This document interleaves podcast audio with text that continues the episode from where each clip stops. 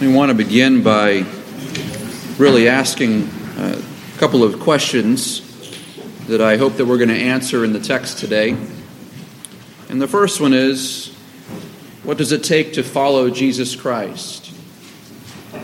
What does it mean to follow him? And what will it cost you? There are questions that have been asked for centuries, and truthfully, they've become more relevant even now in the most recent years, considering our cultural climate. Because I believe it always costs you something to follow Christ in any age, but it just seems as though the stakes keep on rising.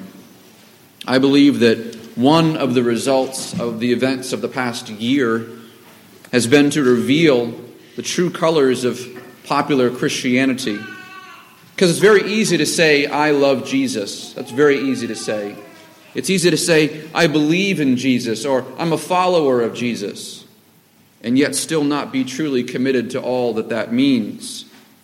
But this is not a new issue. This is not something just for our day. Jesus himself dealt with various kinds of people who claimed to want to follow him, but yet did not count the cost. And so that's what we're going to look at today. So turn with your Bible to Matthew chapter 8. Matthew chapter 8. We're continuing to work through the Gospel of Matthew. I'm impressed and amazed, and I don't want to say surprised, but just astonished at how relevant and how pressing and how timely these texts are week to week as we move through them. As many of you know, I don't plan out, okay, I'm going to hit this thing for this day and this event for this day. We just work our way through the text, and God, in his sovereignty and his providence, applies these truths to us as we go. And again, I'm always astonished at just how timely these really are. But again, the first half of Matthew chronicles the events of three different healings, which we believe occurred on the same day. They took place on a Sabbath.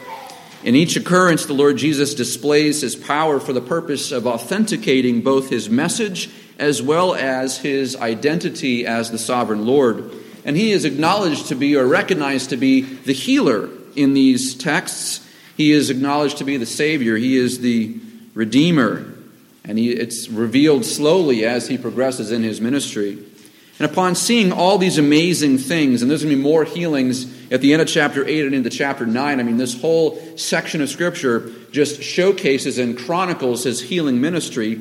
All these things take place, and as they're going on and these things are taking place, the crowds are seeing the miraculous work of Christ, and they're being drawn more and more to him as he does these things. And so we're going to pick this account up in verse 18. So Matthew chapter 8, verse 18, we see Jesus preparing to escape from the massive crowd, that is, until he is stopped by a few individuals before he can get on the ship. Matthew 8:18. Now when Jesus saw a crowd around him, he gave orders to depart to the other side of the sea. Then a scribe came and said to him, "Teacher, I will follow you wherever you go." Jesus said to him, "The foxes have holes, and the birds of the air have nests, but the Son of Man has nowhere to lay his head." Another of the disciples said to him, "Lord, permit me first to go and bury my father." But Jesus said to him, "Follow me, and allow the dead to bury their own dead." This is a remarkable passage, as we'll see. And admittedly, however, it is head-scratching. And so I want to work our way through this and try to understand what is inherent in this passage and where this applies to us.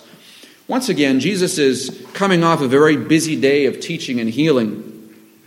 And like he does many other times, he gets tired from a long day. Because remember, he is the God-man. He is fully and truly deity. He is God, but he also resides in a human flesh. And so this is what is called, in theological terms, the hypostatic union, that there are two natures in one, that he is God and man in one person here. But in terms of touching his humanity, Jesus experienced every other thing that we experience, except from sinfulness, of course, but he experienced fatigue and tiredness. He would work hard and get drained and then have to go home and take a nap. I mean, that was a common occurrence, and that's what he experiences here. He's tired, and he would oftentimes retreat with the disciples and go and rest and pray and get rejuvenated. Then he would come back and do more ministry.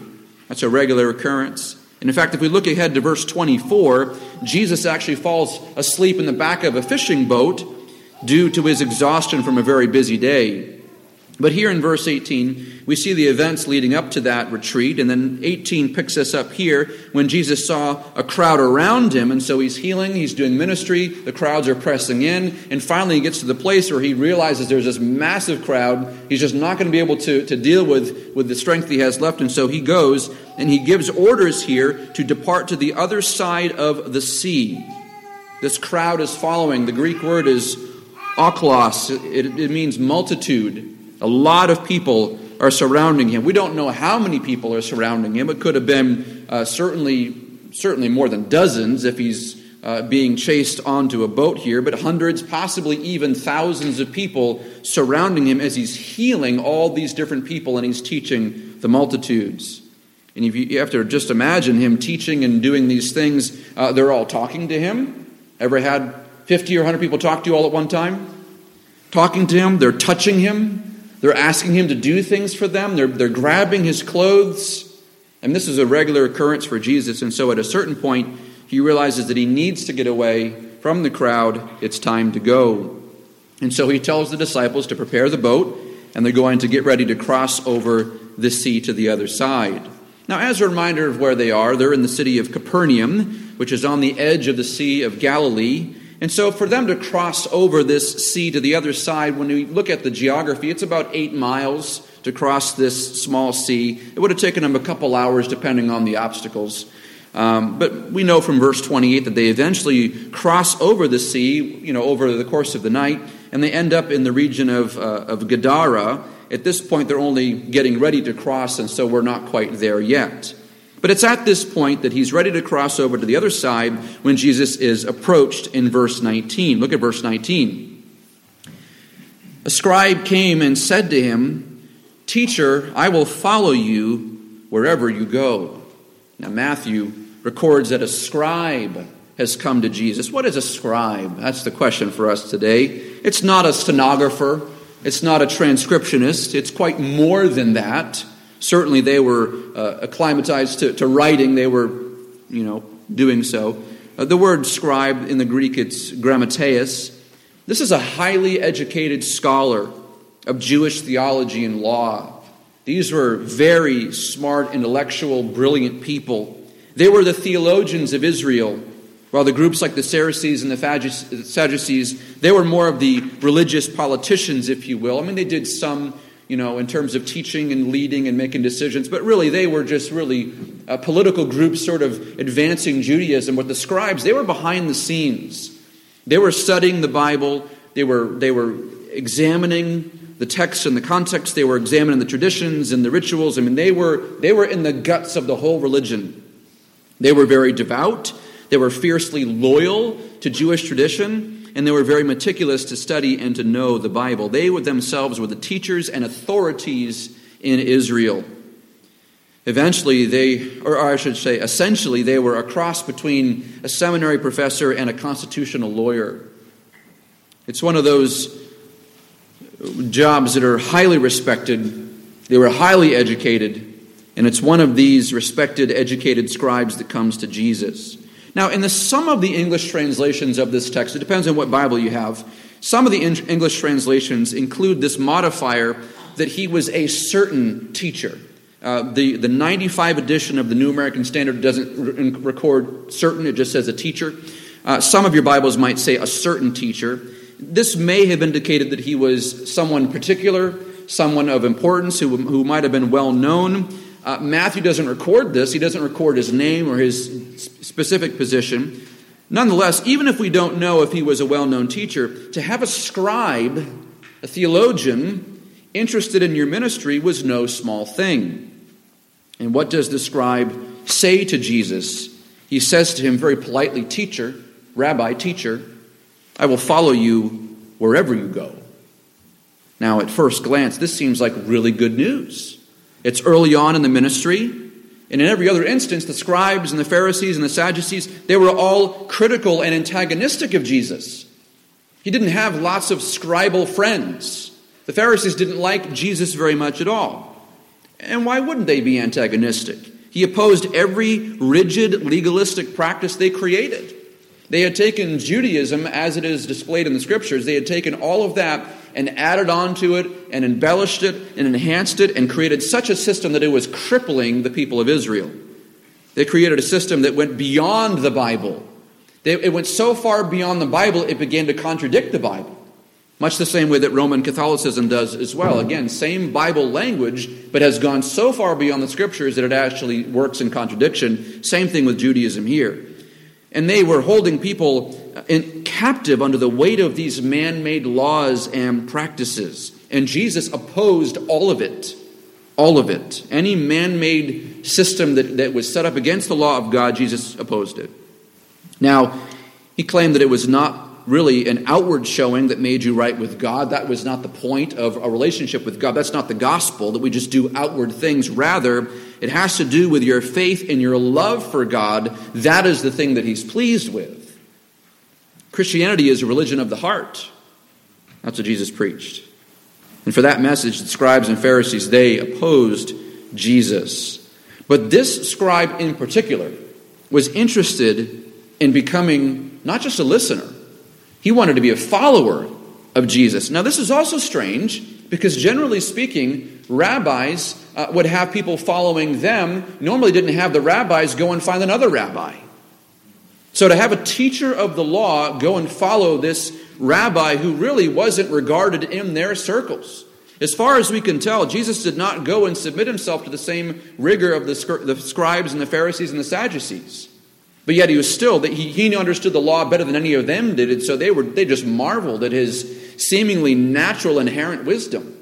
And so this scribe, this teacher, this theologian comes to Jesus and he says, I will follow you wherever you go. Whatever you do, I want to listen to what you're saying. I want to do what you're doing. Now, to the onlookers of the crowd, this seems kind of like a no-brainer. Having a scribe as a follower, that would certainly have lent some credibility to the movement.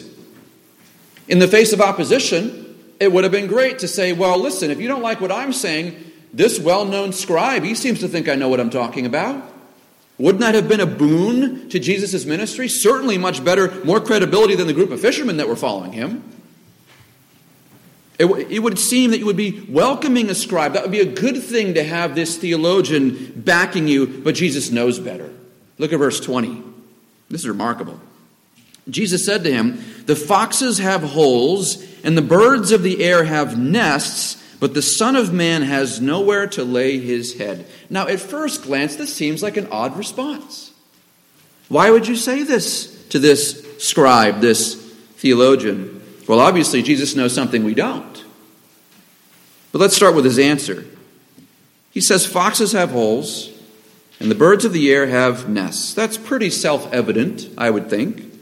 While these aren't elaborate dwellings, we understand that even the most simple animals have homes, even dwelling places. And the point is very clear. It's a basic necessity for all creatures, all of the creation.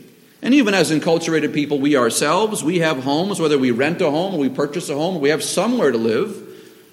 We own some amount of personal property.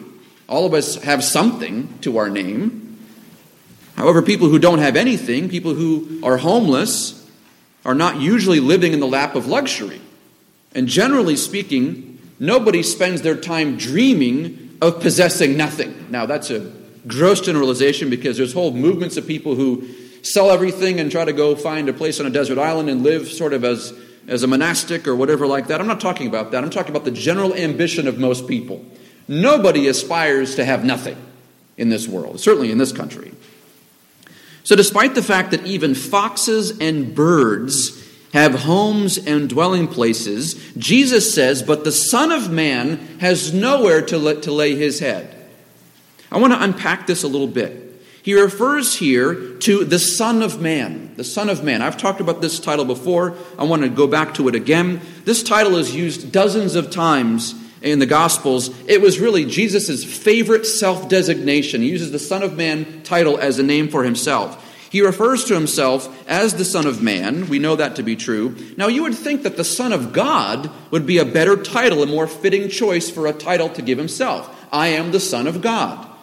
But he uses the Son of Man. And believe it or not, Son of Man is more dynamic. Why?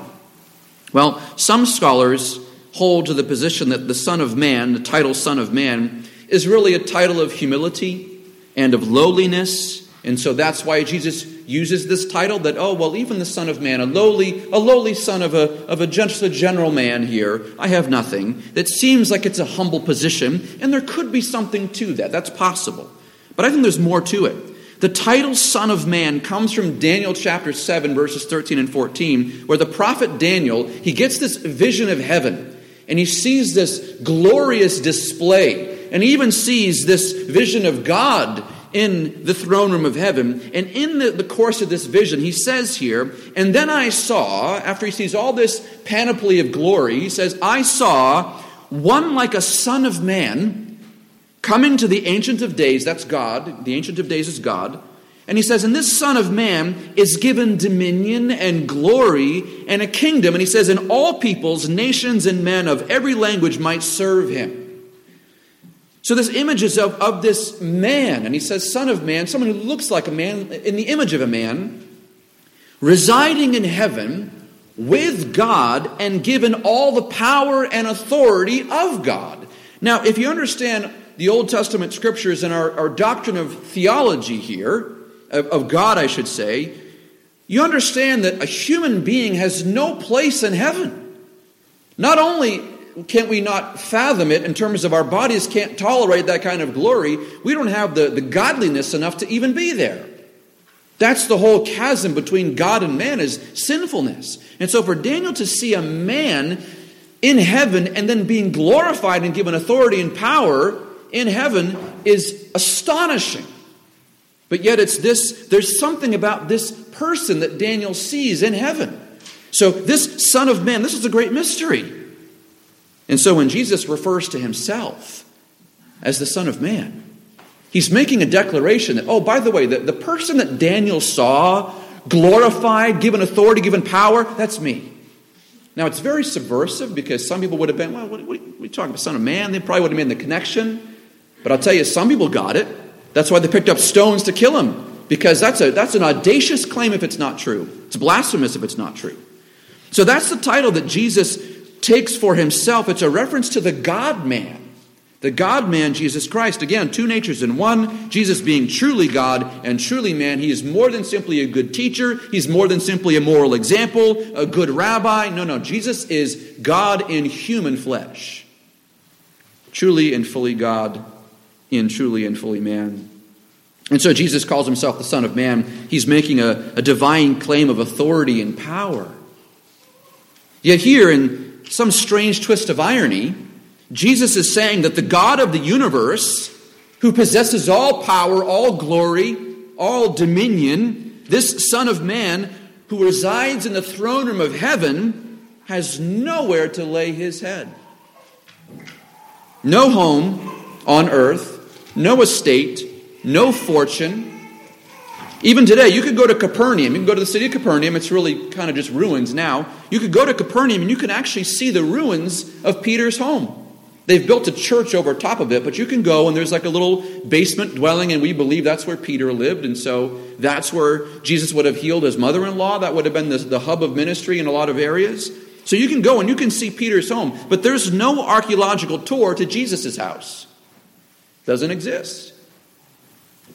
So we know he stayed with people like Martha and Mary and Lazarus. He had lots of friends, people who loved him and embraced him. He was welcomed into everybody's home to eat. He sat and ate with tax collectors and with leaders, and he ate with anybody who would welcome him into their home. He was even able to pay his taxes. So Jesus, he worked hard. He ate food. He slept places. I mean, he traveled around. He had all of his needs met in terms of his human needs. But the point of his comment is that he did not possess anything of earthly value, not even a house, not even a dwelling place. But the question is, why did he respond to the scribe this way? Why did he give him that kind of answer? Because I think he knew what's in his heart. Many people, I believe, come to Christ because they want to know or they want to experience what God can do for them. They get to the end of themselves out in the world and they say, I'm not getting very far. But I'll tell you, this whole Jesus thing, this seems like this is a good gig. And I watch the TV and I see all those rich people on TV, televangelists, and they seem like they're doing really well. They're happy, big smile on their face. If I come to Christ, maybe I can have some of that. And they want to get what God is giving. That's the biggest problem with the prosperity gospel. I touched on it just a little bit last week, but really this is people coming to Christ thinking it's going to produce for them wealth and blessing. And I'll tell you, there are pastors that get into ministry for the benefits. Now, tiny little churches don't usually, that's not a place where pastors make millions of dollars, but I'll tell you, you work your way up the ranks enough and you start to receive lots and lots of things. I'll tell you, there's danger. There's danger in a ministry when you start publishing books and speaking at conferences and being well known. There's danger there of getting into this for the wrong reasons. Pastors need to be very careful about examining motives. I'm reminded of the story of Simon Magus in Acts chapter 8, when he saw the apostles laying hands on people, performing signs and wonders, and he asked the apostles, he goes to them, he says, I want to have that power. That looks pretty, I mean, you're seeing, he's watching people being healed and demons are being cast out. I want to do that. He even offered them money. He gave them money to teach him how to do what they're doing. Why? Well, because he's a magician.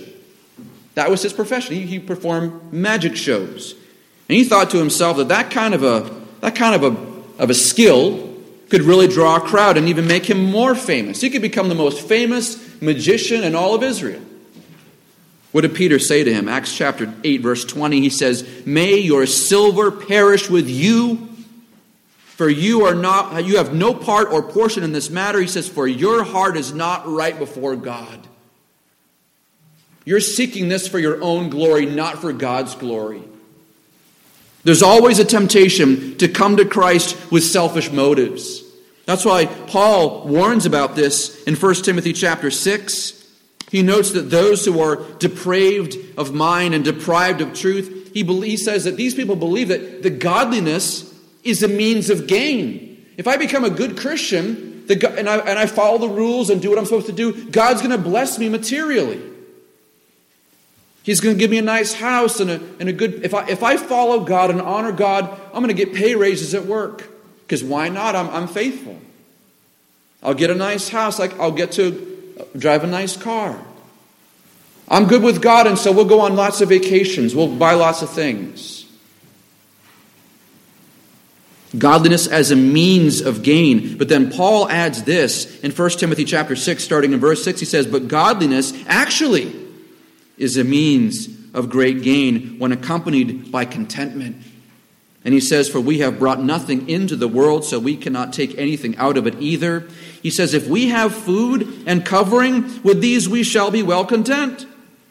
But then he warns this, but those who want to get rich fall into temptation and a snare and many foolish and harmful desires which plunge men into ruin and destruction. For the love of money is the root of all sorts of evil, and some by longing for it have wandered away from the faith and pierced themselves with many griefs. But then he says, but flee from these things, you man of God, and pursue righteousness, godliness, faith, love, perseverance, and gentleness. There's nothing wrong with having money. There's nothing wrong with having possessions. There's nothing wrong with owning a home. The problem becomes when all those things begin to own you, and when you begin to chase after those things under the guise of godliness, but you go after God thinking that's what he's going to give you. And you begin to chase that, your heart gets drawn away from God and toward this stuff. And Paul says that's dangerous. You will fall headlong into ruin. That's the danger for us. Now, going back to Matthew, the text doesn't tell us that was what the scribe was thinking. We don't know if that's what was on his mind. But based on Jesus' answer, it does not seem hard for us to speculate on those motives. After all, if you're able to learn Jesus' wisdom and his application of the Torah, as well as learn how to perform all the miracles of Elijah that you read about, because if you look at the parallels of Elijah and Elisha, look at the parallels of Moses. I mean, you see Jesus as a greater Solomon, a greater Elijah, a greater Moses. I mean, he is doing all the things that they were doing on steroids. And so if I can learn as a scribe how to do the works of Elijah and have the wisdom of Moses and Solomon, if I can do all that, I'll become the most preeminent scribe in Israel, and I'm going to be able to distinguish myself among my peers. I'll have prominence. I'll have influence. I'll have a life of ease. You know, and I'll be serving God too. But Jesus destroys that dream. He destroys it completely. He says to this man, not even the Son of Man, the Messiah, has a place to lay his head. You want to come to me for things? Guess what? I have nothing. And he's talking about on earth here. You want to follow me to live in luxury? You're not going to get what you think. No earthly wealth. In fact, he will be crucified naked on a cross with Roman soldiers gambling for his clothes. All that Jesus possessed at the end of his life was gambled by soldiers. Think about that. He had to borrow someone else's tomb to get buried in. He had nothing. I believe this can be instructive for us as well. The question, and I would ask this of yourself, just pose it to yourself, to your own heart. Are you following Christ for what he can do for you? Or are you following him in order to gain him? Do you want Jesus because of Jesus? Paul wrestled with this himself. He says in Philippians 3:8, I count all things to be lost in view of the surpassing value of knowing Christ Jesus my Lord. He said, everything else I attain for. Paul was the rabbi this scribe wanted to be. Paul had it all. He had the right lineage, the right education, the right teachers. He had the greatest teacher of Israel as his rabbi. He was zealous. He was a Pharisee. He had position. He probably had wealth. He was a young guy building up his empire for himself. He was sent on missionary journeys to go and ruin all opposition to the Jewish group. Paul had everything going for him. And he said, but when I stack up knowing Christ versus everything I'm going to gain in this life, he said, this is garbage. The Greek word skubalon means dung, literally dung. He says, everything else in my life is garbage, as dung, as refuse in comparison to knowing Christ my Lord. There's nothing greater, Paul says, than knowing Jesus, the God of the universe. I get to know him personally and follow him. He goes, I'd give anything for that. Follow Christ because you understand that only he can save you and deliver you from your sins. Follow Christ because he is the King of Kings. Instead of being beholden to some earthly leader, some earthly king, some earthly president, some earthly whoever, it doesn't matter what they're doing, behold to the King of Kings. Serve him. Follow Christ because only he is truly worthy of glory. A second man comes to Jesus in verse 21. But this time, it's not a scribe, it's not a religious leader. This time, it's one of his own disciples. This is remarkable. Look at verse 21. Another of the disciples said to him, Lord, permit me first to go and bury my father. Now, at first glance, it seems like a reasonable request, right? This is fair. It seems like he's saying, Lord, I want to follow you. My father has just died. And I just want to go home and bury him, and I'll be back in a couple of days. And that seems really reasonable, doesn't it? Now, if that's what's going on, then verse 22 seems really strange. Look at verse 22. But Jesus said to him, follow me and allow the dead to bury their own dead. What? That seems to our minds very strange. Now, to be clear, and I want to be very clear about this because we do this as people. We are never allowed to stand in judgment of the words of the Lord. Even if what he says here seems harsh, he has a reason for saying what he's saying, and he has the authority to say it. After all, we don't know what's going on in this man's mind and heart. Jesus does.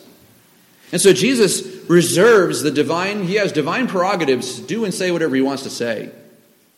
So even here, as I'm reasoning through this statement, we and I have no right to say, that's not fair, that's mean, Jesus, you can't say that. However, Bible scholars have come to believe that there's actually something else going on here. There's something else happening, which actually further better explains Jesus' statement. Let me explain. In Israel, when someone would die, they were buried on the same day. So you passed away and you went right into the ground right on the day. But then they would follow that burial with mourning for 30 days. So your whole family, your friends, everybody would mourn your death for 30 days. However, the phrase, bury my father, that was a common expression. Toward the end of a person's life, their children would take care of them, and we do much of the same even in our culture. However, oftentimes the son would help and manage the father's estate in order to prepare for his eventual death. And then what would happen is at that point, once the father has passed on, the estate would then be divided up amongst all the kids. And the greatest portion of that estate would go to the son that helped settle the estate. Now, this process could take years, even decades. Because if you're the son, you want to get in there, don't you? You want to kind of get in there and start to work this. You want to learn the ropes and, okay, what's going on, Dad? And all right, so all these, which of the field is, how much of it's going to be mine when you die? Okay, that's all this. All right, he'd be figuring things out. He'd be learning the ropes and learning his father's estate. In fact, the disciples' father may not have even been dead at this point, or even sick for that matter. And so if we understand that that's the context, and I read several, not just an understanding of the biblical text, but even in ancient Near Eastern culture. And even I read one commentary that made note of the fact that this even still happens today. This phrase, bury my father, is still being used in parts of the world as referring to this long-term settling of the father's and the family's estate. And so if that's true, if that's the case, and that's the context going on, then what he's essentially saying in the moment here is, I want to follow you, Jesus, but I want to wait a couple of years until my father goes. And I want to settle his estate. And then once I have enough money in my possession, then guess what? I'm going to follow you. We're going to do all kinds of ministry. Something like that. I'm going to wait till things are really good, and then you just wait, Lord. You just wait. I'm going to have all this estate, and we're going to set the world on fire, you and me. That is what elicits Jesus' response here. He tells him, verse 22, No, follow me. And allow the dead to bury their own dead. What does he mean by let the dead bury their own dead? Thought about this week. Naturally, this cannot mean that dead people are able to settle estates or conduct funerals, right? That's just logic. He's not talking about literal dead. He is speaking figuratively, though. Let the spiritually dead manage the things of the world. Let the spiritually dead manage the things of the spiritually dead. Settling estates, dealing with lawyers, all that stuff. Anyone can do that. That's what he's saying. Anybody could do that. You could do that. Your brother could do that. Anybody could handle any of those material things. Here's the thing. Jesus only uses Christians to do Christian ministry. Again, this man is a disciple of Christ. And Christ is building this ministry through the labors of his disciples. Now, it's going to start with Jesus, but once Jesus goes, he's handing everything off to the apostles and to the disciples. In fact, a couple chapters ahead in chapter 10, he's going to send out 70 of them to go begin to do ministry. So Jesus is in the place right now where he's training these disciples to be sent out to go and proclaim the gospel to all peoples. That's where he's at. And so Jesus is essentially saying, I'm advancing the kingdom of God. I'm training up disciples in preparation for my crucifixion. And you want to go home and wait around till your father dies so you can settle his estate and claim your inheritance? Let the dead bury their own dead. You follow me. You do what I'm doing. This disciple has no idea. It's not even going to be decades. It's a matter, at this point in the text, maybe 24 months until Jesus goes.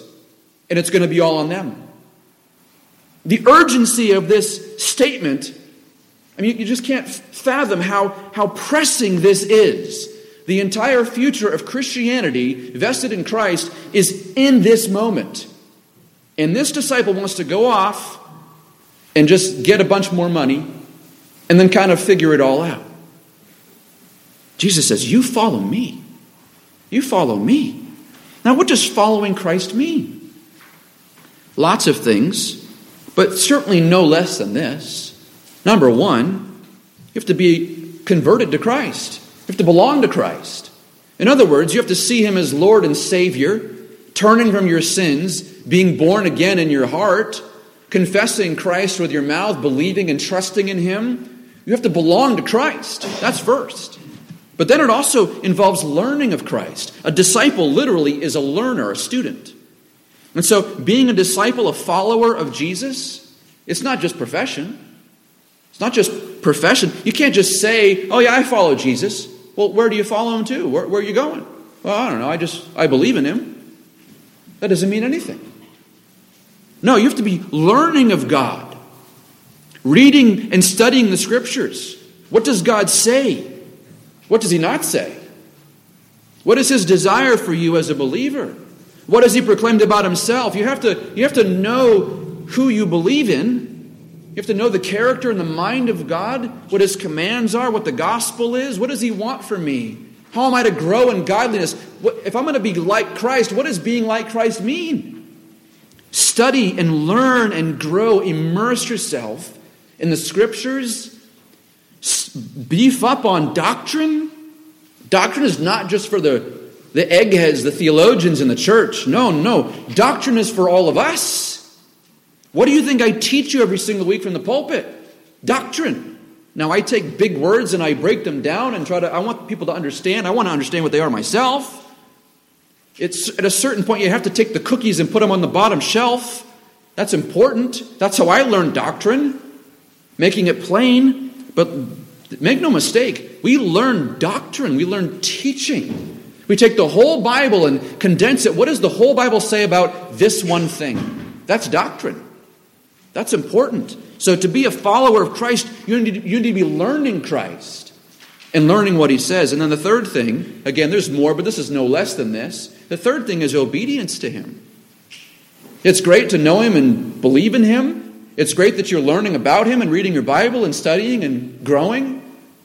But that has to translate into how you live your life. A disciple of Christ is going to follow Christ.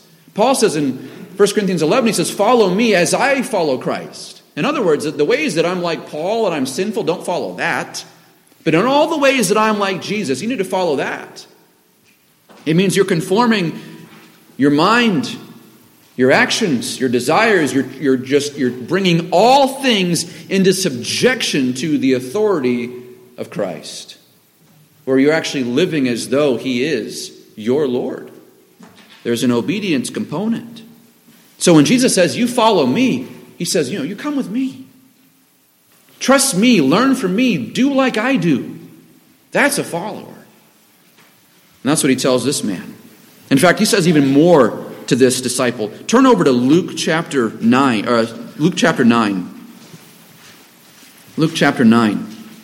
This is what's known as a parallel passage. Matthew, Mark, and Luke are all considered to be synoptic gospels. In other words, they tell much of the same stories and the same viewpoint, but just kind of slightly different details based on who was telling that.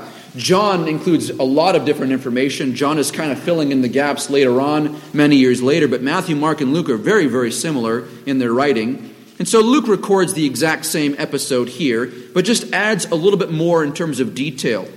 He records more than what Matthew records of Jesus' words here. But Luke chapter 9, starting in verse 59, same situation. He said to another, meaning another disciple, follow me. But he said, Lord, permit me first to go and bury my father. So same information. Verse 60, but he said to him, allow the dead to bury their own dead. But as for you, go and proclaim everywhere the kingdom of God. Now we see he actually has marching orders. He doesn't just say, don't worry about your family's business practices. He says, follow me. But here he says, I don't want you to just follow me. I'm going to send you. You're going to go. And you're going to proclaim the kingdom of God everywhere you go. There's mission attached to this now. This isn't just the holy huddle. You're going to go and you're going to proclaim the gospel. We are people, as, by nature, believers are those who are sent on mission. We go everywhere, and everywhere we go. You don't have to go to the other side of the world. You can. Certainly, though, there are many people who are called to the other side of the world, but I'll tell you, everywhere that you go, school, your job, your family, it doesn't matter where you go. You're an ambassador of Christ. You belong to Him. You're sent and go. You're going to go proclaim the gospel to people. See, the scribe was willing to follow Jesus on the spot because of what he thought that Jesus would give him. But here, the disciple wants to postpone following Christ so that he can receive all the gain of earth and then follow Jesus. We see this today, don't we? I've heard this before. Well, maybe I'll accept Christ later on before I die. I remember being in conversation with someone one time, and I laid out the gospel. We spent, 2 hours just talking. It would have taken 15 minutes, but it's me, so it took 2 hours.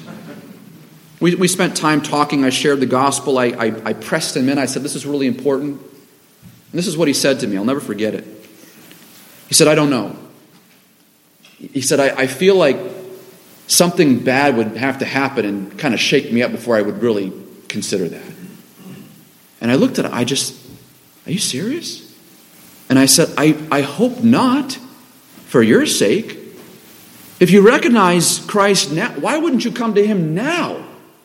Before your life gets destroyed and then you come to Him. He didn't want to give up what he had, whatever he thought that was. Or this one, I'll engage in discipleship when things settle down at home. It keeps on happening, right? There's always something to do at home. There's always things to do. I'll come to church when fill in the blank is over. Whatever that is. I remember I got a text message one time. Sorry, we won't be at church on Sunday. We had a really busy night on Friday. I had to do the math. I'm thinking. So whatever you did Friday took 36 hours for you to recover to come to church and worship the living God? I didn't respond to that text message. But we do this kind of thing, don't we? We do it. I'll engage in evangelism when I'm retired. My job, it just looks bad if I do that kind of stuff. And, once I'm out of that job, then I can go talk to people about Christ. I'll study the Bible again when my classes are over. I'm thinking a lot about other things. I just don't have time to read the Bible. We do this all the time. And I would venture to guess that there's not one of us, myself included, that has not come to Christ with a flimsy, foolish answer, or an excuse, I should say, for why we're not following Him and devoting ourselves to Him. Excuses to postpone mission and evangelism, growth, discipleship, loving the church, loving your neighbor. All these different components of who we are as Christians. It's almost as if we want to just carve out a small niche and stick Jesus in there and then have the rest of our life to do whatever we want. Without recognizing that Christ is Lord over our entire life. And all things are subjected to Christ. Now, I understand that we all have responsibilities of life. I'm not saying stop living your life and then just do something else. We have responsibilities. But here's the real issue. What are your priorities? It's an issue of priority. You have one life. What are you going to do with it? Because it's moving quick, isn't it? And it seems like it's moving quicker the older you get. It goes fast. Your kids grow up fast. You get old fast. Life comes quickly. And in light of eternity, what are you going to spend your remaining years or decades doing? Are you going to spend your life on yourself? I've only got a couple good years ahead of me. I'm just going to take them for me. Or are you going to spend your life for Christ. Again, Paul says, follow me as I follow Christ. You want to know what my goal is? My goal is to get to heaven exhausted from ministry. Now, there are ways I could do that sinfully, and I'm going to try to not do that sinfully. But the idea, the reformers understood this, Soli Deo Gloria. That was the battle cry of the Reformation, Soli Deo Gloria. For the glory of God alone. Meaning all of life is lived for God's glory. That means that when you go to school and learn, you learn to the glory of God. When you go get married, you're going to go get married and be married to the glory of God. Meaning you baptize your entire marriage in subjection to God's glory. You have children, you raise your children to the glory of God. You work a job, you do that job to the glory of God. And you might have a job you think is not all that flashy. It doesn't matter. You do that job to the glory of God. God is keenly aware of what we're doing. He knows every thought in your head, every intention in your heart, and every single thing you do, He sees. And you have an opportunity. And you say, yeah, but I can't go travel the world and do things. You have plenty to do right in front of you here. There are a multitude of ways that you and I can glorify God right here. Tons of ways. But again, don't listen to me, listen to the Lord. What are the opportunities He's placing in front of you right now? What are the ways you can follow Him right now? For some of you, it might be you have an opportunity to be in a small group ministry. Those are hard to get going, but I'll tell you, they're worth it if you can get it going. What about discipleship opportunities with other people? Missions. I pray that. We've struggled to get this moving, but I'm really praying that we're going to be making steps toward this kind of a thing. We have a missionary coming in June to talk about what's going on in Africa right now. But there's tons of opportunities. There are church plants happening. A church plant happening in the Dover area next year. The Lord is moving. He's bringing things to fruition. What about a ministry of hospitality? You think to yourself, well, I don't know if I can do much. You can bring people over to your house for lunch, can't you? Can you make a meal? Well, you might say, I'm not a very good cook. Well, neither am I. You can buy lunch. You can serve people. What about prayer ministry? Can you pray? Certainly. You can sign up and you can get updates. You can talk to people, pray with people. Call them on the phone. How are you doing? You're having a hard time. Can I pray with you right now? We need more deacons. We need elders. There's so many needs in the body of Christ that we can fulfill. And we can do so to God's glory. We can do so as followers of Christ. Because these are the things that He did. All of us are called to some kind of gospel ministry. Some kind. And God gives accordingly. But the question for us is, will you follow Christ? Or is this just something you sprinkle in on Sunday morning? Do you follow Christ? While we're in Luke 9, I want to look at one more encounter that Luke records. Matthew does not record this, but it's right in the same passage. You can see it after he deals with this disciple who wanted to go and bury his father, he says. Verses 61 and 62... Another also said, I will follow you, Lord, but first permit me to go and say goodbye to those at home.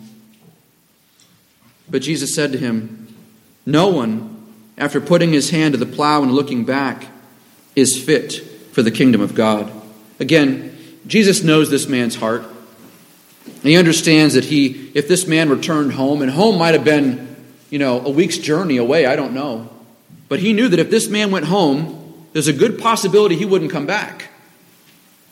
Because isn't that the way that, we get on fire, we go to church, or we go to some event, or, we go to someone's house and we get all fired up and, all right, when I go home, I'm gonna start. Well, maybe Monday morning. I'll start Monday. Well, this is a busy week. I'll start next week. And we do this to ourselves. We sabotage ourselves. But this man, maybe he went home, and it might have just been too comfortable. You get around your old friends and you start to fall back into your old patterns, your old life. Maybe his family would have convinced him that following Jesus was a fool's errand. Don't do that. The temptation would have been too great. And so Jesus warns him. He says, no one, after putting his hand to the plow and looking back, is fit for the kingdom of heaven. In other words, when you're working hard for the Lord, you simply cannot stop and look backwards. He doesn't want uncommitted disciples. He doesn't want half-hearted obedience. That was the big dust-up between Paul and Barnabas. Because Mark went with them on their journey. Remember this? Mark goes with them and he abandons them halfway through. And Barnabas, poor guy, he's a gracious guy. He says, let's try again with Mark. And Paul says, no, I don't want to work with Mark. He's not trustworthy. He abandoned the mission. I love the guy. I'll see him in heaven, but I don't want him on mission with me. They had a huge falling out over this issue. Jesus does not want you to be lukewarm or double-minded. He says in Matthew 16:24, if anyone wishes to come after me, let him deny himself, take up his cross, and follow me. For whoever wishes to save his life will lose it. But whoever wishes to lose his life for my sake will find it. In the kingdom of God, up is down, down is up. We think that if we could just get it all here and now in this life, we can make a name for ourselves here. People can see that we're successful and put together and we have it all going for us. They're going to ask us, well, gee whiz, why are you doing so well? And you can say, well, because of Jesus. It doesn't work like that. It doesn't work like that. Jesus says, you must lose this life. Lose this life. What does that mean? People come to you and say, I don't get it. What keeps you going? What is it about you? I've seen you go through adversity and trial and sickness and calamity, and you still praise God? What's wrong with you? And you get to testify to the grace of God in your own life. You lose your life. You say, Lord, my life belongs to you. If I do well, if I do poorly, if I'm healthy, if I'm sick, no matter what happens in my life belongs to you. I do not care the cost. You lose your life, Jesus says you'll find it. You'll find it in him. The disciples came to Jesus and they said, Lord, we've left everything to follow you. We've lost everything. We lost our homes, our businesses, our families turned away from us. And Jesus says, you're going to experience 100-fold of all of that in the kingdom. And persecution in this life. Now, to be clear again, we're saved by God's grace through faith. You don't lose your life and deny yourself in order to get to heaven. No, we're justified by faith alone, apart from works of the law. You confess your sins to Christ, you turn to Christ and trust in him. It is not an effort, it's not a slugging your way through. You come to God on your face. You come to God. You say, I trust in you. I confess my life of sin. Save me. And he saves you. It is a work of grace by which you receive eternal life. It's not of works. It's not of works. However, once you already belong to him, once you have been saved, once you have been regenerated, then your life is not your own. Because the Bible says you've been bought with a price, haven't you? You didn't pay for your own salvation and your own commodity. I didn't go and earn a bunch of earthly treasure in this life, or amass a pile of good deeds and that was good enough for God. No. He ransomed his own son to pay for me. He bought me. And if you're in Christ, he bought you with his own blood. And so you belong to Christ now. And then what does Paul say? Therefore, glorify God in your body, in your life, in what you do. Bring glory to him because you're not your own. Follow Christ. Don't dabble in the world. Don't waffle in your godly obedience. Don't come to Christ with ulterior motives. Jesus, I'll make you a deal. Don't ever say that. Instead, Jesus says, you follow me. you follow me. With your whole heart, in all godliness and sincerity, and to the praise of his glory. Let's pray. Heavenly Father, we thank you. We thank you that you are so gracious to us. Because God, when I look at a text like this, and I see the cost of following Christ, there's something in me, in my humanness, that says, I can't do it. It's too much. It's too high. But we know the Bible teaches us that when you save us, when you redeem us, you begin to change our mind. You begin to change our desires. You give us a new heart, a new spirit. And you help us not to worry about the whole future. You help us to walk today. You give us sufficient grace for today. That you love us and you help us, Lord. You teach us and instruct us to deny ungodliness, to say no to the world, and to live for you today. Not even just hour by hour, but decision by decision, moment by moment. That we are people who belong to you. And so, God, we entreat you to sustain us by your grace. Because, Lord, on our own and in our own strength, we can't do it. I don't have enough inherent godliness to follow you on my own. I need you. We need you as believers, as followers. But, Lord, in doing so, as we purpose in our hearts to follow you, I pray that you would help us and protect us from things outside of ourselves that would seek to derail us from the task. Distractions and things that would lead us astray.